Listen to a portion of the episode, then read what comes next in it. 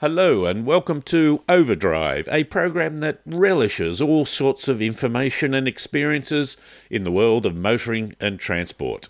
And in this program, we look at news stories with Errol Smith, including adaptable headlights could improve road safety by 2020. We ask the question can trucks show us the way with safety technology?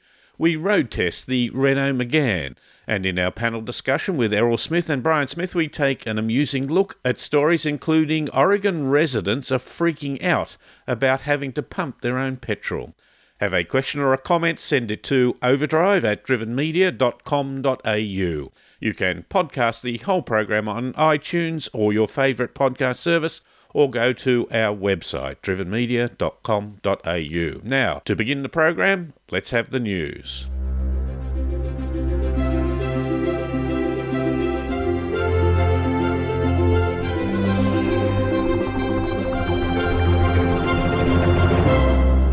Technology companies Continental and Osram have announced their intention to establish a joint venture.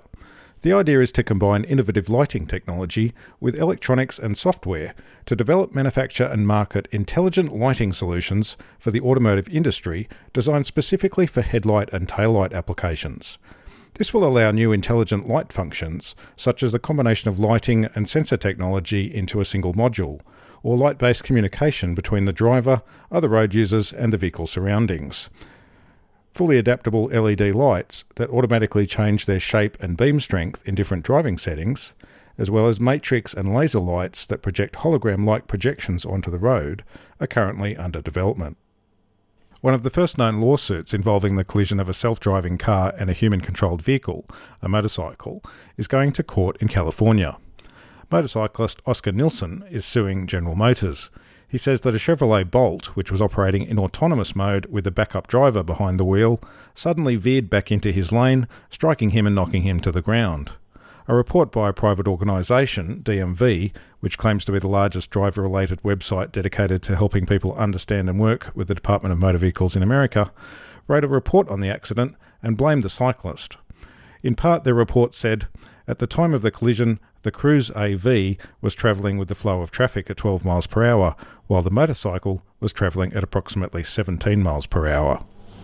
Building traditional internal combustion passenger cars in Australia has unfortunately not proved profitable, but there has been a view that the construction of alternative powered vehicles may be a possibility.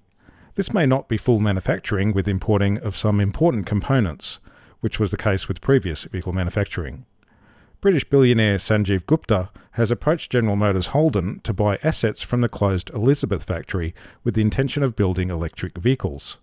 Mr. Gupta is known as the saviour of Whyalla after a $700 million deal to buy the former Arrium Steelworks, the Upper Spencer Gulf City's major employer. Details of where or when the company might start manufacturing, nor the scale of the operation, have not been released.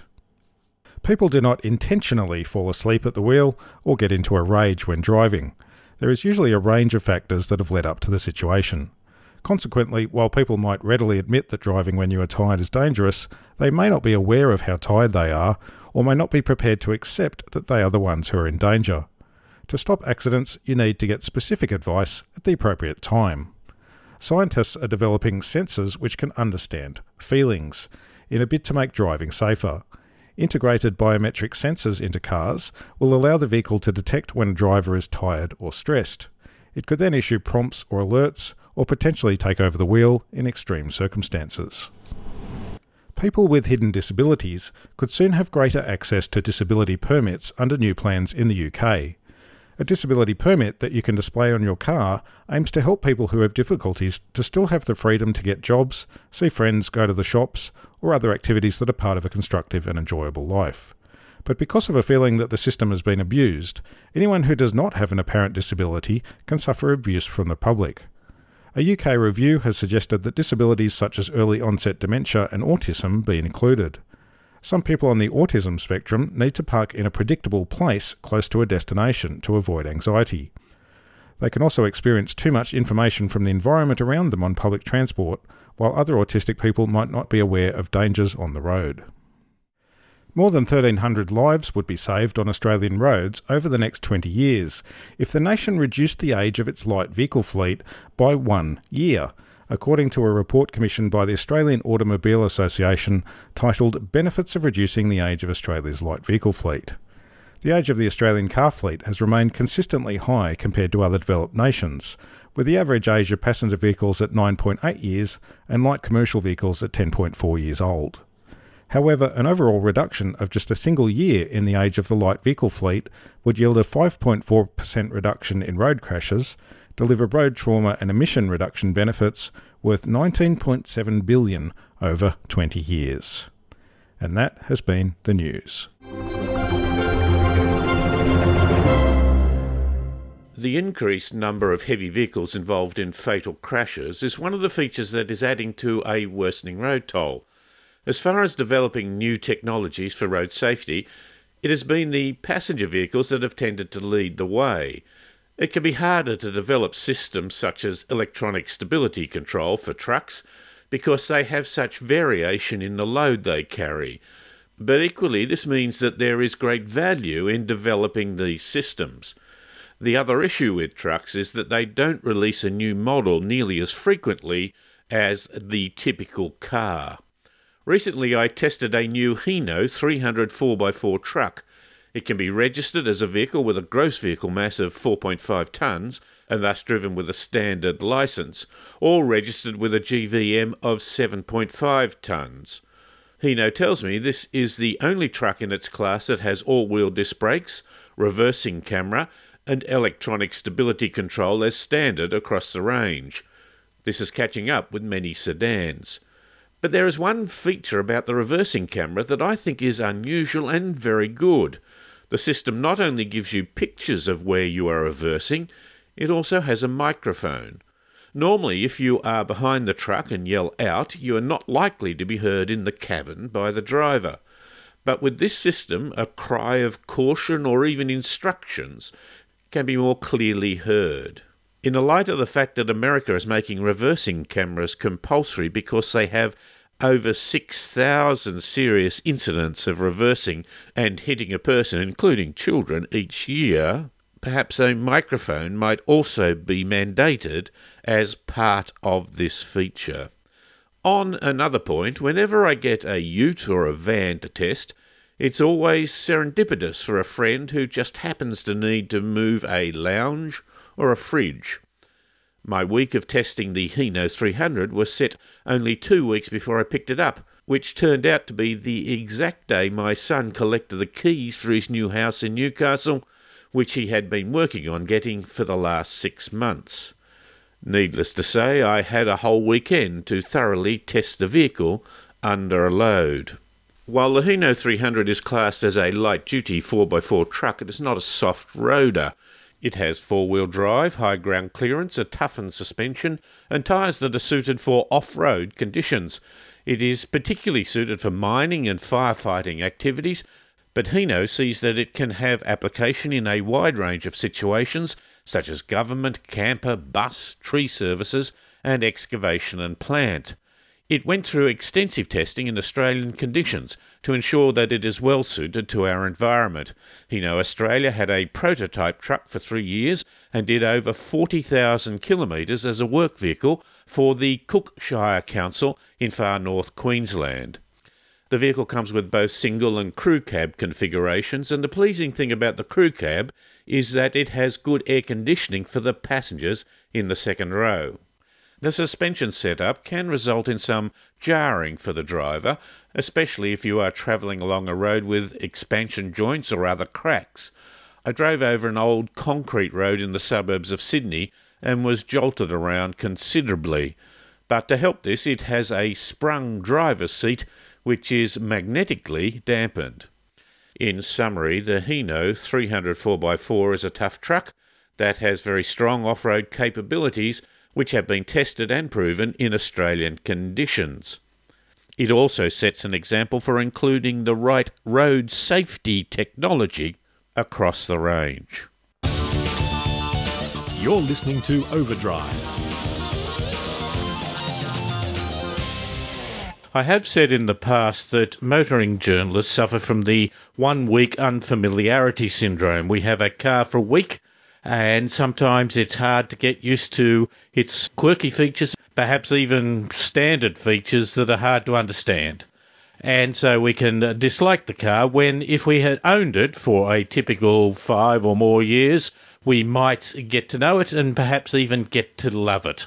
I think that's pretty indicative of the Renault Megane European flair and European quirkiness. Errol Smith and I have been driving the sedan and the wagon, the GT wagon. And Errol joins us again on the line. Errol, uh, thank you for your time. No worries, David. Uh, now, I've got to say that uh, that has some rather unusual names, isn't it? You can get a Megane hatch, which is Life, Zens, and Intens, is the models, isn't it? Yes. There's also the TCE sedan. Okay. Then it comes in all sorts of wacky colours like stone beige, Okay. iron blue. But, but we are talking about the French here, so if there isn't something a little bit quirky about it, it wouldn't be French, would it? Uh, indeed not. Now, the Intens in the sedan uh, gets up to about $37,000, add a bit more for good paint or so, or around that figure. Uh, the Zen is $6,000 cheaper. We were driving the uh, upmarket Intens. Uh, how did you find it? Look, I think this is a really nice sedan. It's got a 1.2 litre engine, which doesn't sound like much, but the important thing is there's a little turbo whacked onto it. So it spits out 97 kilowatts, and that means it's no slouch when you're running around. Um, and the Intens version um, has all of the, the, the modern sort of safety goodies like automatic emergency braking and adaptive cruise and lane keep assist, all that kind of stuff, as well as nice sort of nine inch touchscreen for its infotainment system. Yes, and it's uh, taller than it is wide, which is against some trends. Yeah, it's por- portrait mode. Uh, uh, but it's a little bit like the Tesla. Yeah, it's in portrait mode. Now, we also drove the GT Wagon, which had the bigger engine. Yeah, it's got a 1.6 turbo, and I think the turbo's wound up a bit more on it, so it's got uh, more than 50% more power than the sedan version. So it's whacking out 151 kilowatts, if you like a bit of that, and it'll do 0 to 100 in about seven and a half seconds. So it's no slouch. You know what? I thought that the wagon looked pretty good. It Yeah. had that, uh, I think the Stinger has also got it. I was looking today at a Commodore and then at the Stinger, which really has come onto the market as the Commodore's gone off, a point you pointed out. The Commodore looked tall, the Stinger looked long and sleek, and I think Yeah. this now, the Megane GT wagon also looks that. The doors uh, look enormous. Mm. I think the um, the GT is the sportier version, and it's got different suspension. I think it's sitting a little bit lower than the Ah. than the sedans and things. Uh, but yeah, I, I really love the look of the wagon. It's got a really sort of nice, sleek, sporty look to it. Whereas the sedan, I thought was a little bit more sort of pedestrian, and I didn't really like the boot line on it. I didn't think it looked that good, but it was a little bit, little less sporty, and a bit more sort of more of your typical sedan. I thought it was still stylish. It's like the Camry is, which used to be terrible, but, you know, quite boring, but it's got better. But it's sort of in that style. Mul- uh, the the digital display, you like the size of it, but sometimes it can be a bit hard to work out. Yeah, well, where your dials normally are is a completely digital display, so it completely changed the way that it looks in whatever mode you're in. But I did find it didn't work well with polarized sunglasses.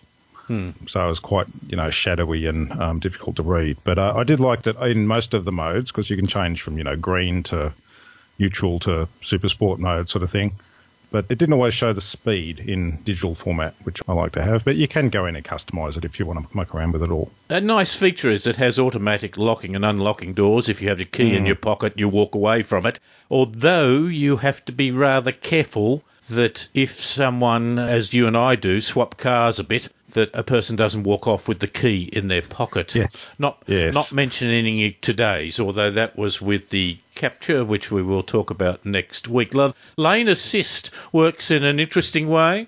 Yeah, it's unlike pretty much every other car we've seen it in, which would vibrate the steering wheel or beep at you.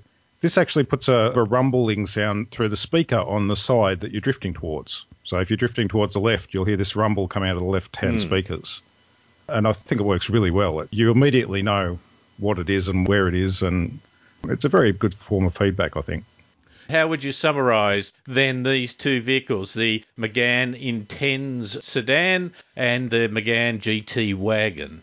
Well, you've got a good dose of French style, and you've got a choice of the practical uh, small car or the Go Rocket if you want one. And you've got a range of pricing there from 30 odd up to, to sort of mid 40s, depending what you go for. Renault makes some interesting cars. Errol, uh, thanks for that. Let's talk some quirky news with Brian after the break. No worries, David. You're listening to Overdrive. And back again in the new year, live in the studios, in our respective studios around the Australia, we have uh, Brian Smith. Go, Brian. G'day, David. And Errol Smith. Go, Errol. G'day, David. G'day, Brian. Hello, Errol. Brian, lead us with a way of where we may be losing, or some may be losing, some service. Yes, David, the, the idea of having your petrol pumped for you is quite an old one. I don't think it's happened in this country for quite some time, but a couple of states in the US still have laws requiring um, or preventing people from pumping their own gas, and that includes um, Oregon. But in Oregon, the new um, uh, governor, Kate Brown, uh, introduced a law this year that said that um, people in Oregon needed to pump their own petrol at the petrol station. And you'd think, okay, this is not unusual, and in this world, it's uh, it's pretty normal. But the Oregonians found it very difficult to deal with, leading to a bit of uh, mockery. So a lot of people started going to Facebook and Twitter to say this is a terrible idea for disabled people, for seniors, anyone with young children in the car, or worried about getting out of their car with transients around. So some people even started talking about moving to Oregon to open a school to teach people how to pump their own petrol. I think Americans in particular, I think um, maybe overreact a, a, little much to uh, the lack of uh, someone holding their hand. Um, it's it's the, the law that said that they couldn't um, pump their own petrol was put on the books 65 years ago, and of course. Uh, since then, Oregon and New Jersey, the other state that has this law, have been lobbied pretty strongly by petrol station owners to drop it. So, um, do you think there'll be a, a disaster in Oregon with uh, people unable to to uh, fill their tanks, uh, David? I think uh, uh, occupational health and safety uh, has been an issue, but gee, we have come a long way in terms of if you can't pump your petrol, perhaps you shouldn't be driving in the first place.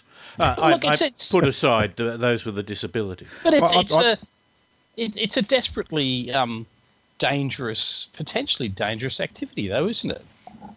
Is it? Uh, I, I wonder have, have they all just been so used to just happily smoking while someone else fills up the car uh, that they don't want to change? Uh, maybe that's it. But I think about it. Look, um, you know, you you don't uh, sort of refill your own LP gas tanks. Um, not anymore. They're just uh, swapped over. Um, oh, I, yes. I find it quite unusual that the idea that you're just actually sticking something into your car and without any training of any kind, nobody gets training in this stuff. You just uh, are pumping a highly flammable liquid in, um, uh, you know, in in public. I, I, I wonder just if this is but the case with cars filling your car how backwards is the rest of this this state in the US? I think it's pretty backward. uh, because last time we travelled through France, we went down one, and a guy came in and filled the car up, and I thought that was fantastic. Till I realised that it was about nine cents a litre more. so, so, if you differentiate, then, full service. Yeah, yeah. I, I forget the exact figures. The other thing is my uh, brother, may he rest in peace, uh, used to be in his youth uh, he would serve petrol. And of course, uh, everyone would say, Well, will you check the tyres as well? So he'd go round to each tyre, take the cap off, blast a little bit of air from it, and uh, do nothing more, and then say, "Yeah, no, no, I checked it then. Yeah, I just uh, needed needed a few things, and that's fine." So while you assume that, that the person that's doing the actual delivery knows what they're doing, perhaps that's a wild assumption. Ah, but in these days, surely you would uh, you would get training. You'd, you'd have a whole lot of online and offline training. Well, you'd uh, have uh, to wear to one of those petrol. sort of um, suits that they wear when they're defusing a bomb, wouldn't you? If, oh, if, yes, if, protection. If, if OH&S I mean, comes into its full amount. Yeah, well, look, it, look for us, in, in probably means David that uh, we need to pull up the car. We need to before we get out, put on an orange vest because it's a pretty hazardous location out there. Hmm. Orange vest. You probably need eye protection. You hmm. need probably protection for, for your lungs and your hands because it's a corrosive material. So hmm. I think we are we're being a bit blasé in our own petrol pumping uh, of what is a potentially dangerous thing. So look, I'd like to introduce not just that, but the idea that you may wear helmets inside the car. and padding and yeah, yeah, all that. Yeah, and you, you a fat suit. That's what you need as well, doesn't it, to give you the padding to be Oh, yeah, in case to. you fell, you could fall. It's a hard Oh, surface okay. to fall onto. Did you Yeah. see on the internet the other day that there was a guy who owned a petrol station who found that when he had grease spots on the thing, all he did was took the petrol pump out, pumped a bit of petrol onto the concrete. Ah dear. And he, he got a what looked like about a 12 year old kid who was working there to do the same. And the kid said, if I don't do it, I, I don't have a job. Lose my job. Good heavens.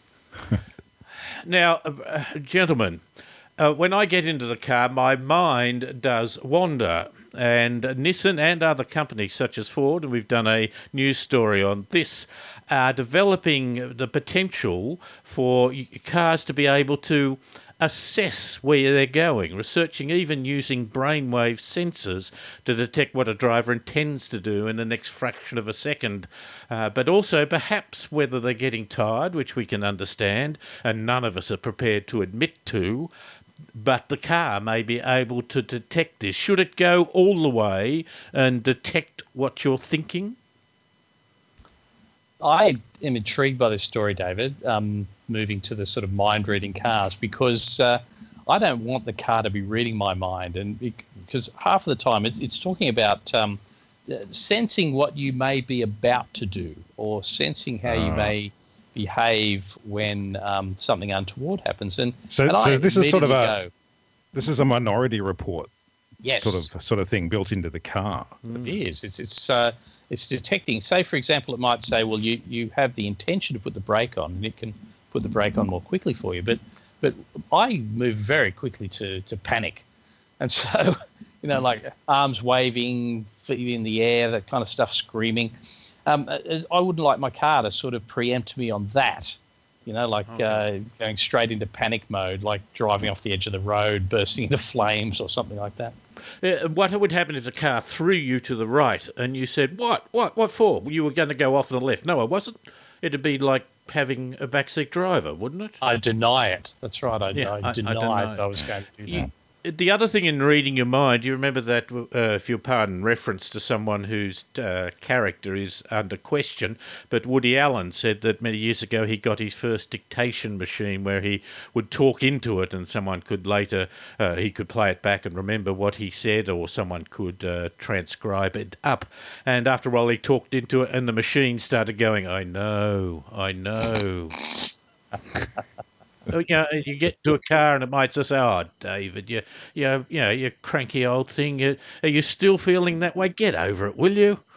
Well, it'd be a nice idea, wouldn't it, if it did sense your your uh, state of mind and try to change it? Sort of Well, like actu- put on some jaunty music or Okay. or uh, yeah, something It- it- calming if you're a bit angry. It doesn't sound very practical at the moment though, because they have you basically have to wear this giant helmet covered in electrodes and wires. See, Um, Errol, we, we just talked about potentially wearing a helmet, and this would help. Yeah. So you've got this. As long as it's got lights on it, then if you're fueling at night when you get out of the car, you've got flashing lights to warn people. You, you uh, in the boot of the car, you could have those triangles and such like. So you could walk out, put a whole bunch of witches' hats and safety triangles around your workspace, um, and wear the helmet. And the helmet can Yeah. probably sense how nervous you are about everything that's going on. Yeah, I, I wonder if the helmet can detect just how much you don't want to be wearing this stupid helmet. I know you don't like it, David, but you've got to put it on. Does it have sort of protective foil around it too, so that so no one can sort of I hack can read into your it? thoughts. Can read your thoughts. Yeah, uh, yeah. What would happen to that information? You know, and and if you're driving down the street and you happen to your attention is distracted to a person who appeals to you, Uh, I I mean that in the nicest possible way, but some people may interpret as being uh, aggressive or not uh, particularly sensitive to the other person's I. I, I can just imagine the car saying, she's too young for you. See, I'd be more Oh, I- concerned, David, that it'd be confused by the voices in my head. Uh, but Errol, you know, when you're saying she's too young for you, perhaps we could have vehicle to person communication where it comes back and she says she thinks you're an old man, a dirty old man or something. Yeah, okay. I wonder if, right, wonder, I wonder, I wonder if um, the car will, will wolf whistle on your behalf. No, it would sense you're about to, and it would advise you strongly not to. Yes, yes. No, David. Uh, Hey, I need that when I'm talking to other people, not just about, you know, making passes at people, but uh, no, David, you shouldn't think that and don't make that comment. I like the idea, Brian. We should develop this. Make our own. Uh, now, Brian, uh, there are times where I find the traffic engineering of a road is unsatisfactory. I think others have joined me in this. Yes, a man in China whose uh, name was Kai, C A I, he got uh, a fine for introducing his own road markings onto the road. I've got to admire the guy because most people would have ignored the lane marking anyway. He at least was trying to uh, appease his moral conscience by Yes, having yes, a sign there. Oh, this is China yeah. we're talking about. And, and I wonder, was he must, have, he must have had some grey paint or something as well to, to rub out the bit he didn't want on there. Uh, no, no. Well, I've got to say that his markings are much clearer than the standard ones that are obviously the road authorities. yeah, they're a little worn, aren't they? Those ones. I think he didn't. You notice he didn't use any safety equipment, David. He didn't Oh, put out oh. any. He's, he's not wearing any kind of reflective gear. He's not wearing a helmet. We've been talking about this. He, he's not put out any witches hats and stuff like that. So he should have probably been hit and fined under occupational health and safety as well. I don't think he should be fined. I think he should do community service of painting the correct arrows. because, Yes. Uh, as I said, his painting is much clearer. I admire the man. Gentlemen, lovely to talk to you. How about we have a chat next week? Grand idea. No worries, David. Errol Smith and Brian Smith talking some quirky news.